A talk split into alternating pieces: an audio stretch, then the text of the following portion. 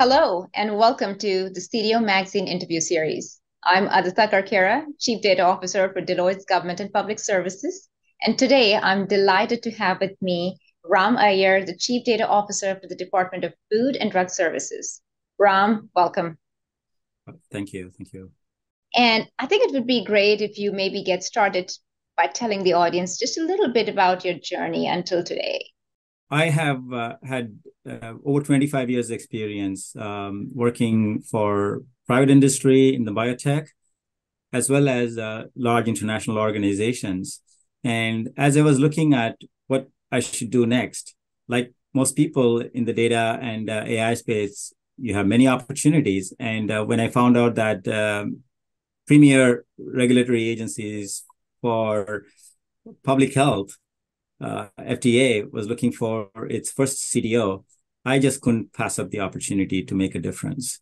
And um, it was stressful uh, to start something during the pandemic, but I couldn't have made a better decision to join this uh, phenomenal agency during that time and uh, being able to make the little bit of a difference we've been able to make uh, in our use of data for our public health mission. Um, so my background was mostly um, nonprofits, um, international agencies, private industry, and some consulting. And um, and the last first uh, last three years in uh, the agency.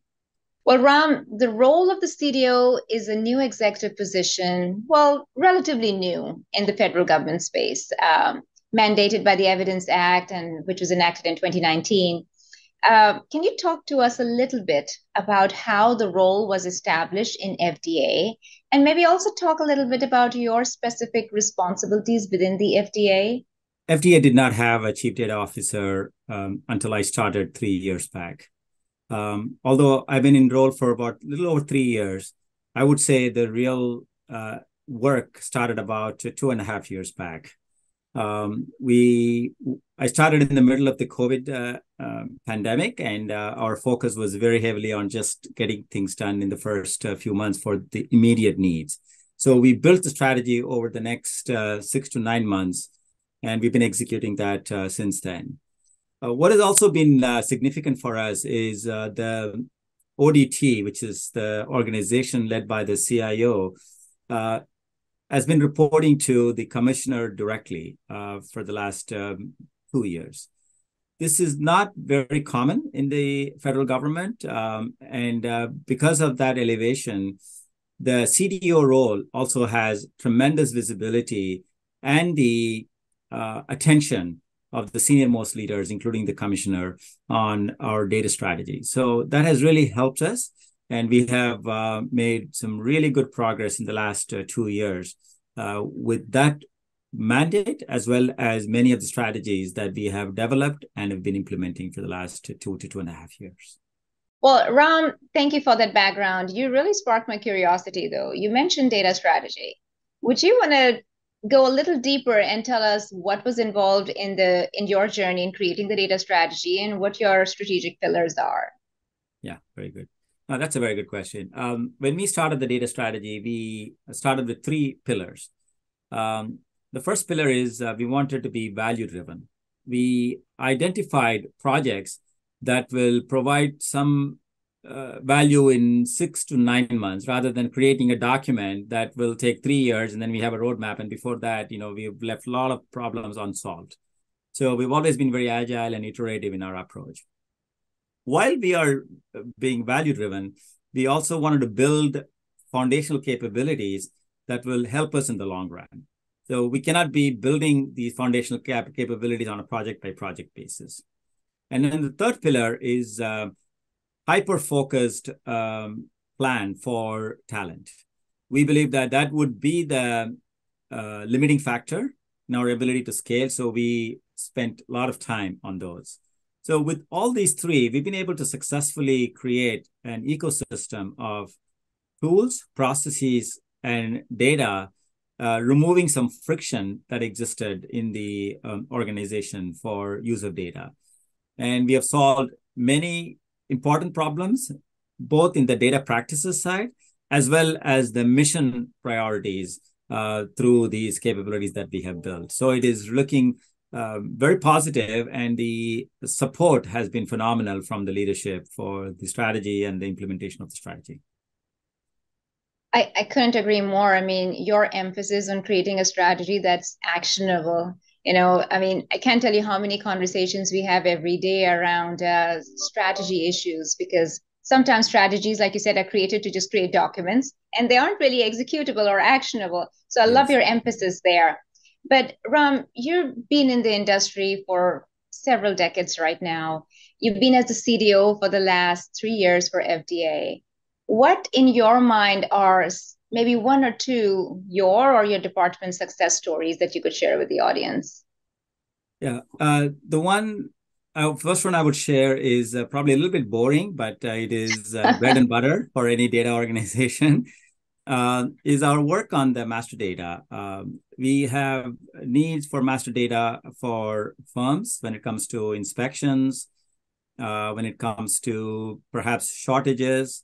Um, we need a very good list of products and uh, sometimes ingredients uh, to understand the whole, uh, the entire supply chain in some cases.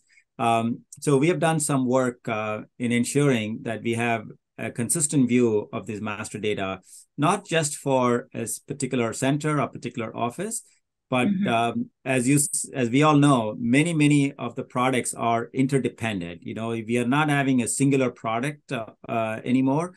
Uh, something we that happens in the biologics has an impact on the um, uh, you know the traditional drug side or maybe something in the food might have an impact on the animal side so our ability to uh, consolidate that is critical and we have done some good work there. And the way, uh, not only have we made progress there, but also the way we have done it is equally important. We have done this in a very collaborative manner where we have built in the discovery and change management as a single piece. By doing that, it's going to help us to implement these uh, strategies faster. We've also uh, taken every opportunity when there is a particular crisis that happens or an emergency that happens to quickly respond uh, when it comes to monitoring inspections uh, during the COVID time, balancing the safety of our, our inspectors with uh, uh the need, public health needs. How do we measure that, and how do we create dashboards that the field officers and the um, inspection groups can use? We have you, we have created some dashboards to do that, and then behind the scene, we've also put some um, capabilities such as uh, you know OCR and um, um, NLP to pull lots of the internal information to turn that into a digital asset that can be leveraged by multiple uh, offices and centers. So I was really hesitant when I asked you to only outline one or two success stories because I know you have so many, as were pointed out in the previous discussion that we had. But thank you for at least sharing a few of those here. Um, Ram, one of the things that you mentioned when you were talking about your data strategy was uh, your focus on upskilling and building talent. Um, can you elaborate a little bit more on the approach that you're taking to uh, build that literacy program or your upskilling program? Yeah. Uh, one of the things about FDA is um, we are blessed with tremendous talent and talent um, that already is trained in a lot of the quantitative skills. Um, so my job was made easier by thinking slightly differently about this entire uh, talent and upskilling. Uh, what I did not want to do was build an empire of uh, data scientists uh, where I have to staff with you know 200 centralized resources. Um, we, I didn't think that was the right strategy for FDA. I also didn't think that uh, by putting some kind of a curriculum, you know, we just write a large contract with some uh, university and then, you know, we have a lot of people over next 18, 20 months have certificates. Uh, but it's a very long process and it doesn't provide immediate value while it's those are very good uh, from a training perspective. So we took a slightly different approach. I call it the 70, 20, uh, 10 model. Um, you know, keeping in line with our data strategy, it's highly value driven. So the people we bring to this program are not from my organization. They're actually working for the centers and offices. So we sponsor for these folks to come in, and 70% of their time is spent by working on real problems. We give them tools. There's a base training we give them, and then we give them. We have a, a, a portfolio of problems that uh, we want to deal with. So we'll give them one or two of those problems, and then we will.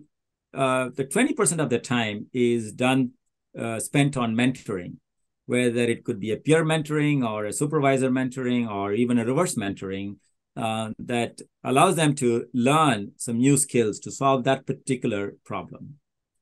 Only 10% is spent on typical traditional classroom training. So we have found this to be particularly effective.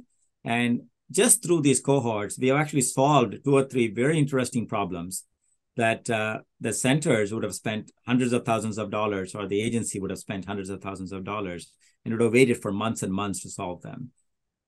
Also, we have built right now about 36 trained data scientists across the organization who now speak common language, understand the common processes and the common data, have know how they know how to access the common data. Now they are ready to solve problems not only for the agency when we need them, but they are using it in their day-to-day work to help the problems that are in their centers.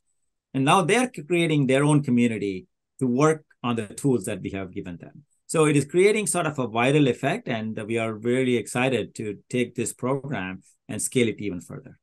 I, I just love your idea of the 70 20 10 approach. So thank you for outlining that and how you're continuing to build talent across FDA and beyond.